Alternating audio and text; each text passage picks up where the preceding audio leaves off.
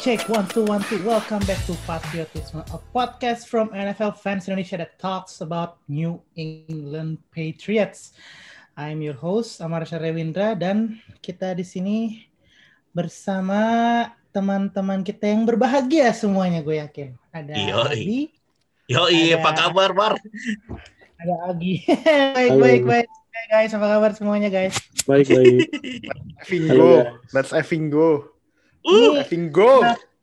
Kenapa kita semua berbahagia di sini? Karena setelah sekian lama ya akhirnya tim kita menang dua kali berturut-turut. Two wins in a row, baby. Uh, let's go. kita menang lawan uh, Jets, obviously. Sama kemarin tak di yeah. menang lawan Ravens. Mau bahas yang mana dulu nih? Mau bahas yang susah apa bahas yang gampang? Eh, bebas bebas. Yang gampang aja biar cepet. Kan opening. Opening. Nanti oh, iya. main eventnya baru Ravens. Kalau bahas gampang justru Ravens. Karena kita menangnya ada jauh marginnya. Iya nggak sih? Kalau bahas yang susah, alasan kenapa kita nggak rekaman kemarin itu sebenarnya karena kita ngelawan Jet saya sebenarnya gue ngerasanya susah payah. Kita menang 20 27, ya kan? Yeah. By first yeah. goal uh, menurut gue sebenarnya uh, walaupun menang game itu tuh game yang bikin gue sebagai fans Patriots itu putus asa sih karena kayak dude we're up against the Jets the worst team in this season dan kita harus sesusah payah itu walaupun akhirnya menang it's okay it's fine gitu uh, Agi any takeaways yes. from that game? Yang Jets dulu nih. Ya Jets dulu lah kita bahas Jets dulu lah. Uh, tapi ya itu udah jadi sebentar. Itu sudah menjadi DNA-nya Patriots, Mar. Terkadang yang expected menang mudah, menangnya susah, yang expected kalah jadi menang, terus expected menang jadi kalah, itu udah itu udah DNA tim kesayangan kita dari zaman dulu banget gitu ya. Uh, tapi emang uh, again tahun ini adalah uh, pencarian identity lagi dengan all new QB, everything. Kita udah lihat perkembangan dan uh, adaptasi transisi kita dari awal musim yang masih uh, kadang konsisten, kadang abis itu inkonsisten lagi. And then uh, kita juga udah menyaksikan terkadang camp bisa dibilang clutch tapi nggak bisa bilang clutch. Jadi kita masih harusnya sih masih menikmati proses, tapi udah nggak kerasa udah sampai week berapa nih ya? Week 9 atau 10 ya? 10 Iya kan? 10. Iya, week 9 Rasa banget ya kan. Ah. Oke, jadi hmm. ya uh, lawan Jets terus uh, emang agak gemes juga sih kemarin. Harusnya tuh menang secara comfortable tapi win so win kita lagi butuh banget win di saat itu. Dan terlebih uh, menurut gua kemenangan lawan Ravens tuh menutupi kekecewaan kemenangan tipis lawan Jets gitu sih. Oke, okay, great. Uh, oh, win is a win lah ya, gue setuju lah. Iyalah. Ya, kita menang walaupun menang sulit ya menang menang cuman uh, gini deh. Uh, tetap harus ada yang diakses sih menurut gue karena uh, menang menang tapi menangnya ya uh, gue masih agak agak worry lah gitu sama kemenangan kemarin. Tapi uh, uh, let's talk about the positive things uh, talk to me about Jacoby Myers, enggak? Karena uh, game lawan Jets ini sebenarnya bisa dibilang jadi breakout gamenya Jacoby Myers. 12 reception, 169 yards. 69. Even though yeah. no touchdown, tapi uh, ini game ini tuh seakan-akan jadi testament bahwa he is probably our first option on wide receiver going forward do you on the same page with me or not? I'm not on the same page with you, sayangnya Mar. Soalnya karena karena lu bilangnya he is probably uh, our first option in wide receiver kan. Hmm. Kalau hmm. gue bilang dia udah first option di wide receiver. Oh. He's he not is. dia udah nggak ada kata probably di situ. He is hmm. our kons harus jadi konsensus WR satu di Patriots karena uh, kalau gue sedikit apa uh, nyentuh game lawan Ravens walaupun nanti kita bakal bahas lebih banyak yang nangkep ta, WR yang nangkep bola di pas lawan Ravens kemarin cuman Jacoby Myers oh, WR ya, ya? cuman Jacoby Myers doang. Sisanya Iya. tuh Izzo, Burkhead, eh, Harris ada beberapa sama James White. Ya ya, I'm currently looking at the list buat games game lawan Raven, and you're actually Hmm. right. Yang wide receivers cuman Jacoby Myers, sisanya ya uh, Rex Burkhead, uh, James White itu uh, running back Ryan Izzo, you know, he's a tight end sama Jacob Johnson. gue Nah, I think it's not a Iya. wide. Tapi ya berarti benar ya. sama Jacob Johnson fullback fullback Jacob Johnson Nah. fullback. Berarti benar udah jadi Hmm. konsensus lah ya dia di Iya, maksudnya cara dia bikin separation di eh pas lawan one on one, terus cara dia nge-catch di contested catch. eh Jacoby Myers ini apa yang kita expect dari Nikhil Harry tapi ternyata Hmm. anjir. out. Ya nambahin stats sedikit ya Mar. Boleh, Jacoby itu on pace musim ini ya surprisingly dia on pace untuk 108 catch 1384 yards. On pace. Sekarang dia udah di 86 per 5 yards over the last 4 games average itu gila sih. Surprisingly banget. Gila. That was supposed to be Nikhil Harry stats kan enggak ya? ini harusnya di a hard jab in the gut buat Nakil Harry karena kita semua tahu Jacoby Myers itu an undrafted rookie tadinya, ya kan? Ini masuk tahun Undrafted di kelas yang sama lagi. di kelas Iya. yang sama ya, di kelas Di yang kelas sama. yang sama. dia datang ke New England Patriots undrafted. Sekarang yang jadi star of the show malah dia. Nah sekarang Yes. sama Abi. Kalau kita dapat high pick buat tahun depan, let's say ya kita ini amit-amit ya. Let's let's not talk uh, about this being serious, tapi kayak lebih ke hipotesis. We get a top 10 pick kali ya. Wise gak Hmm. sih? Ya gak sih kita nge-draft uh, wide receiver? Karena ini koreksi gue kalau salah. Seingat gue, wide receivers first round kita yang benar-benar bagus itu cuma Randy Moss dan itu juga nggak diambil dari uh, draft. Iya nggak sih? Iya, iya, betul. Iya. Iya benar kan? Se seingat gue yang first rounder itu cuma Randy Moss. Eh, Randy Moss first rounder kan?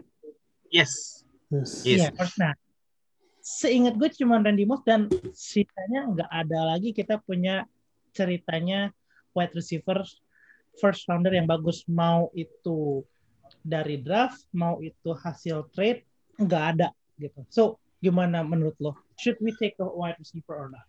Hmm, kalau menurut gue sih, kalau dilihat dari historicalnya Patriots, eh, yang agak mengagetkan juga itu Nikhil Harry juga pick pertama, pick first rounder pertama kita ngambil wide receiver. Jadi kemungkinan besar eh, untuk tahun depan apabila pick tinggi, kemungkinan besar itu bakal ke Kibi. Banyak mock draft yang mengatakan itu Kibi. Eh, Kibinya ini BY, BY, BYU. BYU. Zach, Zach Wilson. Wilson. Hmm. BYU. Ya rebutan itu sama Bears.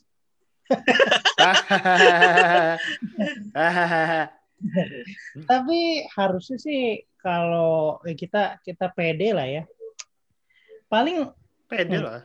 kita kalah sekali lagi sama Arizona, sama satu lagi kalah sama Bills. Sisanya bisa menang lah. And that will make make us like berapa? 97 Iya kan? 97. Iya. atau yang menang lah lawan Bills bagi-bagi gitu. Satu menang, satu kalah. 10-6. 10-6. Atau yang menang lah lawan atau yang menang lah lawan Arizona ya 11-5. Menang semua. Sapu bersih dong. Sapu bersih. Sapu bersih loh. 11-5 season kok. 11-5 season kok. kalau fair-fairan sih gue tetap prediksinya 97. Dan bukan berarti kita 97 nggak bisa masuk playoff dan nggak menang Super Bowl loh. Ini 97 Yoi. eh, sekarang kan di peraturan playoff paling baru NFL udah ada peringkat ketujuh buat eh, playoff, ya kan? Hmm. Wild Hmm. card tim ketiga, iya kan? Iya, bisa. Patriots itu sekarang masuk in the hunt for that place untuk posisi ketujuh itu. Yang indahan lain tuh ada siapa lagi? Cleveland Browns, ya kan? Yang gue inget Oh tuh. iya. Uh-huh. Ya, Cleveland Browns, eh, siapa lagi ya? Gua lupa. Tennessee Titans akhirnya. AFC South harusnya harusnya Iya. ada AFC South tuh, ada Ya, ada, Titans kayaknya. iya, ada, ada Tennessee Titans yang indah masuk indahan juga. Nah, jadi kayak eh walaupun nantinya kita cuman 97, tapi gua rasa tetap masih ada peluang buat masuk playoff. Dan terakhir kali eh, tim yang rekornya nggak double digit menang playoff kalau nggak salah Giants deh. 88. Lawannya kita lagi tai. Eh, koreksi Mar, itu 97 Mar aslinya Mar. Oh, 97 ya? 97. Oke, 97 ya, artinya maksudnya uh, on the positive side gitu ya.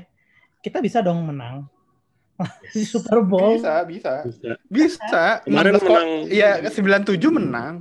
Iya makanya jadi kayak uh, buat regular season sih gua nggak nggak gitu pede kita bisa double digit wins. 97 cukup. Tapi nanti di playoffnya serius ya. Hopefully entahlah Cam jadi prime Michael Vick kali atau prime Cam kayak dulu. Ya, yang tahu kan. Uh, let's talk about the Ravens game. Uh, di sini ini ada satu yang menurut gue unik nih. Gue gue curiga, gue curiga New England Patriots itu punya pawang hujan, coy. Oh, kuat, Pak. I, I watch, Kuat I loh, watch the kuat, Pak. Kuat, I, Pak. I watch the game, man. Dan hujannya parah ya, Ndra ya. Parah, parah. Parah. Hujannya Hujan, parah. udah- hujannya parah, anginnya parah. It was 51 degrees Fahrenheit. Itu kira-kira sama dengan 11 10 derajat Celcius, tapi dia anginnya kencang banget. Gue lupa berapa miles per hour gitu ya. Kalau nggak salah 11 miles per hour. Itu anginnya kencang, tambah hujan. Itu tuh kalau misalnya dikombinasikan jadi dingin banget dan itu pengaruh banget ke badan lu pas main. Itu pengaruh ke throw lu, itu pengaruh ke apa namanya kick lu, field goal, banyak banget lah pengaruhnya. Dan yang lucunya adalah selesai pertandingan itu total kering, kering, kagak ada tuh ceritanya. Hujan apa, total lapangan kering. Ada fotonya kalau nggak salah Zach Cox apa yang ngepost salah satu pandit di New England, Eh, dia di eh, somewhere in Massachusetts lah ya, ada pandit, aduh gue lupa, ada di Twitter. Ngepost kering. Asli kering. Itu gokil sih. Eh gue mau saya sama Andra dan Indra how the heck did that happen. apa yang dia Mana gua tahu. Kayak masa masa Bill Belichick punya weather machine anjir di Gillette apa Stadium yang dijual sama Bill Belichick eh, setan jiwanya gitu di di sabotase anjir. Ya, anjir. Tapi kalau buat gua, kalau buat gua hujan kemarin tuh beneran nge- ngeliatin composure-nya kita pas main under bad weather gitu loh. Uh, sementara Ravens kan banyak banget kesalahan kan kayak bad snap, terus throw-nya uh, lamar lumayan gak kekontrol, terus kita bisa ngontrol gamenya dengan uh, lebih banyak running game, terus Cam Newton nggak dipaksa buat ngelempar banyak bola, terus kita bisa make plays in the defense juga. Buat gua hujan kemarin emang play on the Patriot side sih. Jadi kayak punya pemain ke-12 aja itu kemarin. ya kita orang di Northeast memang terbiasa sama cuaca yang kuat gitu Pa- pas winter Yoi. dingin terus kayak gitu ya anginnya bisa kayak gitu. Nggak kayak yang siapa tuh yang culun itu cabut ke Florida anjing? Anjir. Tapi Mar, Mar, nah, ya, Mar. kalau kita tuh sebenarnya eh, Patriots ini selalu di ini ya apa namanya kalau misalnya cuaca buruk atau cuaca jelek itu tuh kita selalu unggul di kondisi seperti itu. Pasti entah kenapa kayaknya bakal menang gitu Dulu kita comeback dari 24 poin defisit tuh lawan Broncos tahun 2012. tak tak Gitu rule juga. juga. it was snowing hard right tak Hmm. rule Ya, talk rules snowing hard. Tuck Iya roll, kan? Snowing hard. Saljuan Terus yang. Broncos tuh u- itu hujan ya? Dulu pernah Hujan, menang lima- 50 kosong apa Oh lawan iya. Titans tuh. Snow. Ah, ah, ah, yang Oh, iya. 59 59 kosong. itu juga itu itu itu, Itu juga salju hard snow. itu salju Ah, ah. Itu Tapi yang- kalian pada notice nggak sih Super, Super Bowl 53 tuh Belichick concern banget itu roofnya mau ditutup apa enggak. Jadi dia udah main waiter dari situ kayaknya. Oh iya iya iya benar benar benar benar. Benar gue baru ingat, Lawan gue baru ingat. lima tiga tuh yang di Udah main Minnesota waiter dia. bukan ya itu main di Mercedes Benz Mercedes Benz. Iya. Yang di Minnesota itu yang lawan Yang lawan Eagles. Yang lawan dibahas, Eagles, Pak. itu next itu skip skip skip skip itu enggak gue tahu kenapa kita kalah. Itu ditutup tuh. Kan Iya. indoor. Saljunya parah kan itu. Iya kan? Iya iya benar benar. Indoor ditutup. Coba dibuka. Total menang tuh gue yakin. Ini minus iya. Ah, awal. okay, okay. Let, let's talk about the more serious side of uh, the games versus Raven lah ya. Uh, Damian Harris, man. Uh, gua ngelihatnya di dua game terakhir, especially versus the Ravens, udah jadi pilihan nomor satu kita di uh, running back. Damian Harris uh, 22 carry, 121 yards, terus juga oh nggak ada receiving dia. Ya ini 100 udah nggak ada touchdown nggak ada game touchdown 100 yards pertamanya dia musim ini kayak ya no touchdown. Game 100 yard pertamanya kali ini. Gue lupa. Looks like it. Eh, gimana Andra? Tanggapan lo soal Damian Harris ini? Apakah dia Agi belum lu tanya pak Agi, Agi udah tadi. Ntar Nanti Agi gue gua nanti gue defense defense defense. Agi ada pertanyaan lagi. oh iya, siap. iya oke Tenang aja, Siap. tenang. oh lu udah siapin oke oke oke apa apa Nanya, nanya waiter ke Andra gitu kan. yang yang ngarang-ngarang gampang ke Andra ya, Andra. Ya itu Damian. wah anjing Gimana Damian Harris nih? Eh, Damian Harris sih entah kenapa Ravens punya ini punya gue sempat ngobrol di Twitter sama fans Ravens mereka kayaknya agak ada alergi sama Alabama running back Oh iya sama dari Henry sana. sama dari Iya benar benar benar. sama dari sama dari Henry Earl Thomas dijadiin lead blocker. Sama Iya. Damian Harris sama Damian Harris dimakan kemarin. Edge defendernya tuh bener-bener eh, pas di first half ya terutama. Pas kita bener-bener nge- ngontrol pertandingan ngeliatin kalau identity kita tuh run first run heavy first team.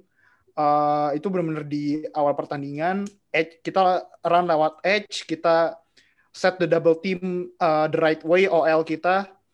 Nah das- pas dari situ tuh bener-bener eh, mereka baru bisa show up itu mungkin late in the third quarter atau uh, early in the fourth quarter gitu. Baru mereka mulai bisa nge-stop uh, running game kita. Dan uh, buat gue si Damian Harris ini bu- udah bukan dia kemarin sayang aja cuman nggak dapet touchdown udah sebenarnya itu doang sih Iya. Kayak, Gua setuju, Uh, sayang banget dia nggak dapat touchdown karena kita masih harus split uh, workload-nya kan sama Burkhead kan. Kayaknya Hmm. kalau di uh, goal line touches di red zone itu kayaknya Belichick masih lebih percaya uh, Rex Burkhead sih daripada Damian Harris. Tapi Damian Harris bisa uh, lari yang jauh, dia bisa diandelin di all uh, three di all first, second, and third down. Buat gua dia udah lumayan oke buat jadi pilihan kita di running back gitu.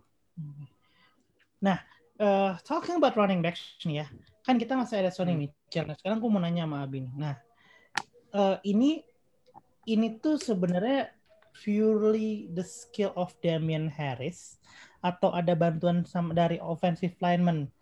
Nah, pertanyaan sambungannya nih, kalau misalnya Sonny Mitchell masuk, apakah dia can be able to produce the same kind of numbers uh, sama Damian Harris gitu. Soalnya as we already know, uh, Sonny Michel di musim-musim pertamanya mainnya oke. Kita kayak udah yakin Sonny Michel is going to be our our first option on running back gitu. We're, we're pretty confident that he's good. Tapi kan selama ini dia ada kendala cedera, kena COVID juga ya kan. Nah, uh, how to compare on those both players gitu. Uh, Sonny Michel and Damian Harris gimana bi menurut lo? Kalau menurut gua sih an, kalau dibandingkan mereka berdua itu lebih sebenarnya ya, kalau dari eye test gue tuh lebih baik Damian Harris karena Damian Harris tuh lebih cepat untuk nyari celah dibandingkan Sonny Mitchell. Nah, Benar. kalau si Sonny Mitchell ini lebih gampang ke tackle kayaknya ya. Terus juga susah dapat yard tambahan ketika udah ke tackle. Ke- Kecuali, nah kalau Damian Harris itu masih dia berusaha dapat minimal dapat dua atau tiga yard tambahan ketika sudah di tackle kayak gitu. Nah, untuk ngebandinginnya sebenarnya offensive line hmm, pas musim kita juara eh, Super Bowl 53 itu tuh bener-bener pakem banget. Makanya Sonny Michel bisa nge-produce 900 yard pas dalam 12 game apa 13 game gitu. Nah, kalau Betul. sekarang eh, offensive line kita udah mulai lumayan pakem banget ya dari left tackle hingga right tackle ya. Mike on, on Mike Onmewu yang rookie six rounder kita juga bermain sangat oke sebagai eh, ya swing tackle lah istilahnya bisa jadi right guard atau right tackle. Itu juga membantu juga Damien Harris bisa dapat 120 yard ke atas lah untuk pas lawan Ravens kemarin. Dan juga diunggulkan juga kalau eh, Ravens ini kalau nggak salah Calais Campbell juga eh, edge defendernya juga cedera belum kan? belum main. Nah ya itu dia Iya, cedera nggak main kemarin. Mike Onweu is better than Mikai Becton, Jedrick Wills, Thurston Wirth.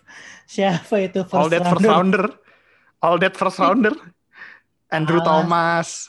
Andrew Thomas malu-maluin. So let's talk about defense deh sekarang nih. Udah gue Eh, siapin Mar, buat se- sorry, sebelum masuk ke defense, lu nggak mau ngomongin quarterback terbaik di game kemarin? Jacoby Myers lah. Jacoby Myers lah. Kita bahas kita bahas sedikit deh. Gimana Kayak banyak Andre? banget yang nulis itu tuh, yang sampai banyak banget yang nulis kolom hanya karena throw itu. Bayar Wolf Walser juga nulis 1200 words. Gokil sih, inspiratif Se- banget. Eh, Jacoby Myers 1200 was quarterback in high school, right? Iya, Iya kan? Hmm, dia main quarterback. Yes. Itu trick play itu apa ya? Gue kalau ngeliat trick play itu gue selalu ingetnya value special. I'm a bit traumatic on that, but ngelihat trick play kemarin kayak eh, gue sadar kalau trick play can be anything and it can come from my team gitu. Jadi ya it's okay. Gue gue bangga sama Jacoby Myers. Jadi ya Jacoby Myers probably can become better than Odell Beckham Jr. Suck on that. Oh. Tapi kalau gua mau Ya. ngomongin throw-nya doang ya, yang throw-nya doang pas itu itu Hmm. benar-benar perfectly placed loh throw-nya.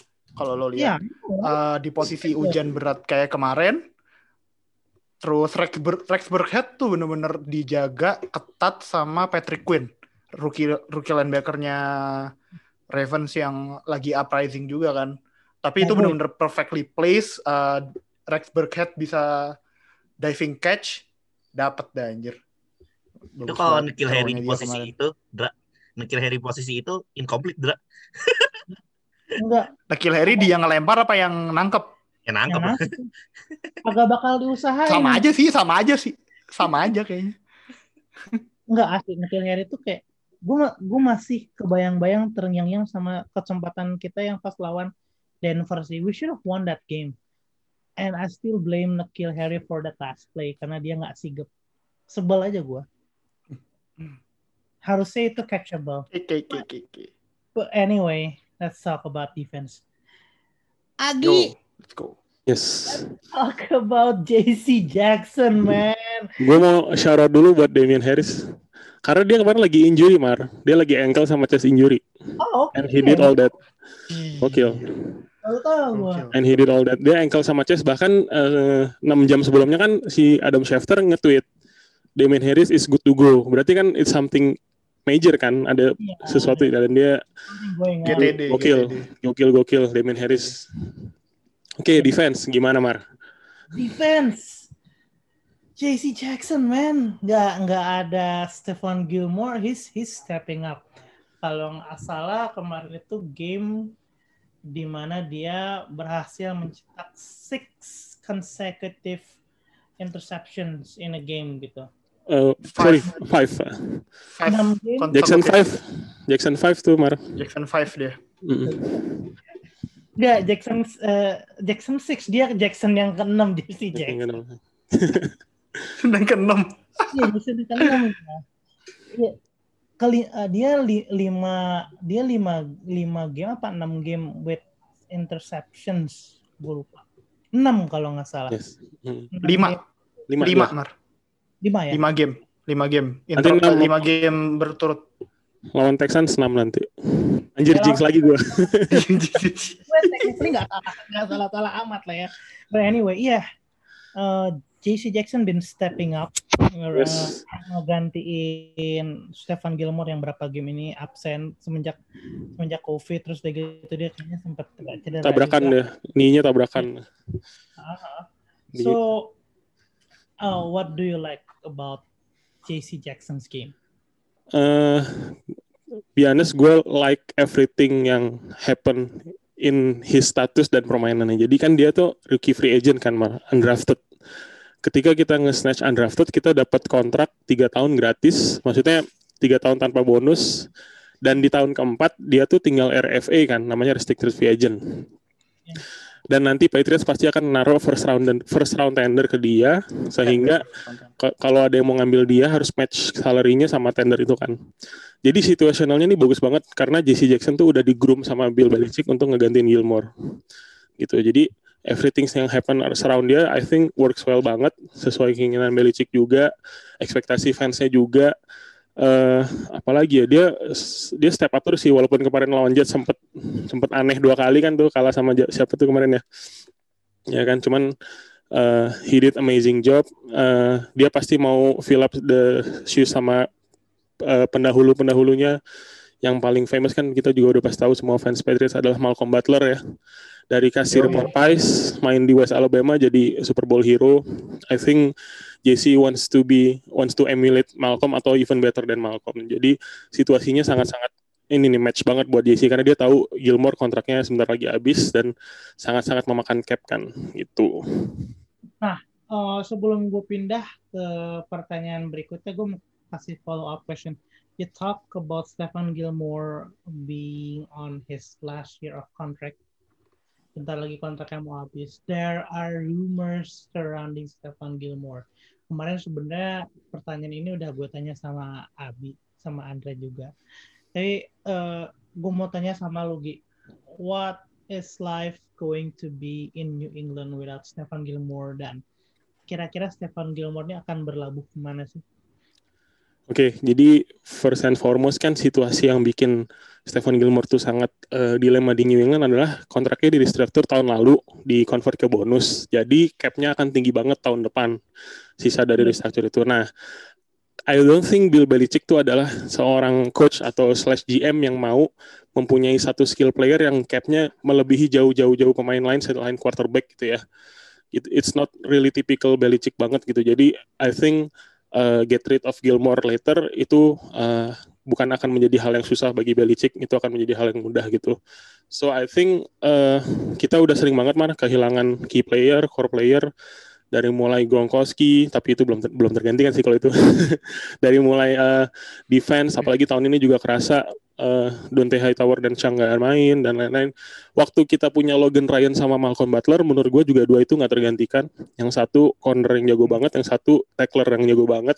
Tapi ternyata kita nemuin Gilmore, terus nemuin Jesse Jackson. Even sekarang tuh Jonathan Jones juga step up sebenarnya, cuman nggak terlalu kelihatan kan karena dia main di slot gitu. Jadi I think uh, probably tahun depan uh, we never know how Bill will replace uh, Gilmore bisa dari undrafted, mungkin first rounder yang surprise atau mungkin trade something. Tapi I don't think trade is a logical way. Tapi it's it's gonna be fine, Mar. It's gonna be fine. It's never gonna be a worry buat uh, Belichick dan buat fans-fans Patriots. Jadi tenang aja. Gitu. Gue gue gue setuju sama Agi. Kayaknya kalau trade sih nggak nggak akan kejadian. Mungkin ya kita kita nggak perpanjang kontraknya, kita lepas ke tim lain yang mau bayar mahal. Stephen yes. Gilmore paling kayak Dolphins gitu. kali ya. Spesialis. Pelabuh. Uh, gua nggak Lions. Lions. Sama Lions. Di sama Matt Patricia. Uh, gimana ya soal defense dari gue nih? Gue nggak pernah khawatir sih soal defense Patriots yeah. sama Patriots hmm. eh tapi gue boleh nanya Agi lu nggak yes boleh, eh, boleh. Mar Uh, kalau misal Gilmore, kalau misal di kalau misal dia di trade, menurut lu value trade uh, Gilmore yang paling cocok gimana? Uh, nah, kalau dia in the middle of his kontrak yang running ya, misalkan dia kontrak 6 tahun, masih tahun ketiga keempat kayak sekarang nih, I think hmm. at least second rounder sih mas ya. Uh, apa? Tapi kalau kita lihat kemarin walaupun Gronkowski cuma dilepas dari pensiun aja tuh Patriots cuma ngasih round keberapa kemarin ya? Empat. Dapat dapat kan? round. Empat, Terus empat, empat, berapa gitu. Jimmy Garoppolo waktu itu cuma dilepas round ketiga gitu. Jadi uh, kita juga mesti aware kalau Bill nih is not a good negotiator di trade yang uh, di sebelahnya yang di belakangnya gitu ya. Kalau kita yang diminta kita yeah. ngeminta pemain mungkin Bill bagus tapi dia tuh nggak pernah ngasih eh, nggak uh, bisa kayak DeAndre Hopkins sama kemarin tuh sama Cardinals tuh it's not gonna happen kayak gitu. gitu. Gila, yeah. Yeah. Tapi kalau sesuai skill setnya Gilmore, uh, apa prime uh, what a prime player dia kayak gini, at least second rounder sih kalau buat gue. Kalau bisa atau third plus a player or something gitu. Ya, tapi value-nya nggak akan begitu mahal kayak first rounder gitu ya. Iya, apalagi kontraknya tinggal setahun kan Mario. Hmm. But, but but but we never know. Gue tetap yes. harapannya kalau Starfield trade buat Stephen Gilmore harapannya bisa tetap dapat first rounder tapi ya te, prediksinya Agi quite makes some sense. So mm-hmm. it's going to be fine by me. Nah, let's talk about another defensive stalwart. Aku mau tanya sama Abi soal our boy Chase Winovich. Woo! Let's oh, go. We know lu tahu Mar, Mar, Mar, lu tahu kemarin berapa pressure dia? Walaupun gak dapat sack 10. 10, baru, 10 pressure. Baru, 10 pressure. Gila. One on one sama Fluker ya kemarin ya? Kenapa? The whole game dia one on one sama Fluker kan, DJ Fluker itu kan. OL-nya Ravens. I think so. Bikin yeah, pusing nih. 10 pressure dari Chase Winovich. Man, gokil. Talk to me about Chase Winovich, B. What do you like about his game? Apakah from his hand technique atau more of a bull rush type of guy? Tell me about it. Kalau kalau Winovich, gue lihatnya gini Mar, uh, dia ini sebenarnya uh, pass rusher yang ya 11-12 sama yang kita dulu punya dulu, nah itu Trey Flowers. Konsisten dalam memberikan pressure, uh, seenggaknya ngebuat quarterback itu gak nyaman dalam pocket. Kayak gitu yes. sih Mar. Benar. Hmm. Ya, yeah, looking forward dia bisa nggak masuk ini deh jangan Hall of Famer deh masuk let's say Pro Bowler atau All Pro? Hmm, kalau gue bisa bilang sih uh, Pro Bowl mungkin agak nggak uh, dapat ya mungkin. Tapi All Pro ya gue masih percaya bisa dapat All Pro. Karena kalau Pro Bowl uh, edge defender itu selalu ngelihatnya dari sex nggak pernah lihat dari play hmm. pressure. Hmm, dari followers Instagram bi oh iya itu juga. Iya iya benar mana mana yang lebih sering uh, ini Instagram juga itu nilai endorse mana yang tinggi? Ya benar benar udah pernah jadi cover Madden apa belum? Nah itu juga. Gue lupa udah temenan sama Odell apa enggak? eh, uh, talking about Odell ya, ini agak segue dikit nyimpang dikit. Gue gue karena Abi yang ngomong, eh karena Agi yang ngomong gue tanya sama Agi. Ini kan Odell Beckham nih rumornya mau cabut nih dari Cleveland. Takis apa enggak Gi? Kalau sebagai fans NFL dan Patriots takis sih Mar. Takis, Tapi ya? if we're looking sama ayah Bill Belichick, I don't think so sih. I don't think he's apa ya uh, he's not that typical kayak dia kan kalau Pete Carroll mungkin diambil gitu. We all, we we all know waktu uh, sebelum draft dia ikut buka baju sama DK kan jadi kelihatan karakter orangnya ya. Maksudnya ah, iya. asik gitu maksudnya dia akan membaur sama pemain pemain mau kayak gimana dia ayo gitu. Tapi I don't think Bill Belichick suka satu yang sangat-sangat menonjol karena I, I think di 10 tahun terakhir I haven't seen one yang uh, similar sama OBJ tapi sebagai fans sih takis banget mar gitu Antonio Brown Antonio Brown itu tapi, cuma satu game doang. Tapi gue ngerti kenapa Agi eh, nggak uh, bilang kalau ya kayaknya sih eh, nggak uh, akan kejadian karena here in New England we're not taking shit.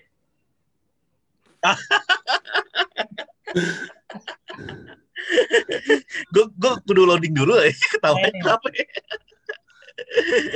Pasti dia pada nggak ngerti kali ya. Ngerti, Iya, ngerti, ngerti, Ngerti. ngerti. Cuma gue shock.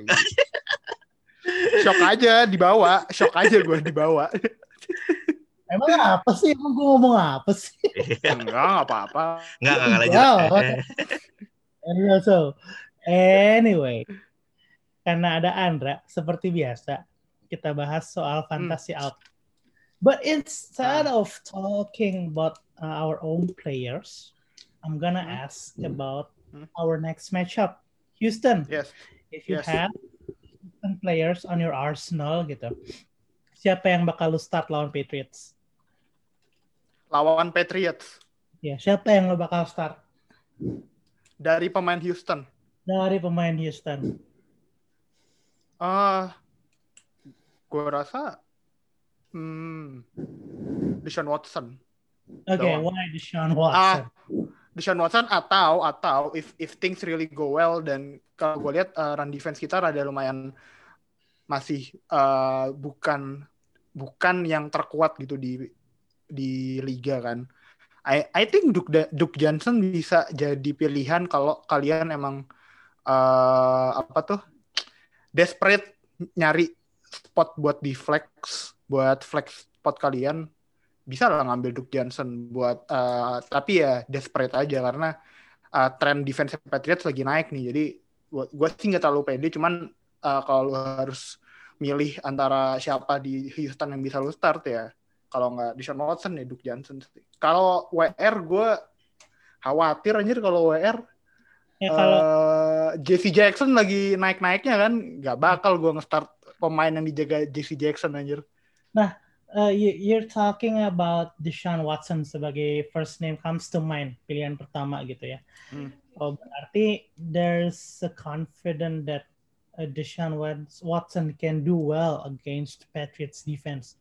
Nah, gue Hmm. tanya sama Abi nih, di mana kira-kira Deshaun Watson can make damage for us? Di mana bisa dia bisa main bagus tuh dari mana sih untuk menjustifikasi analisisnya Andra gitu?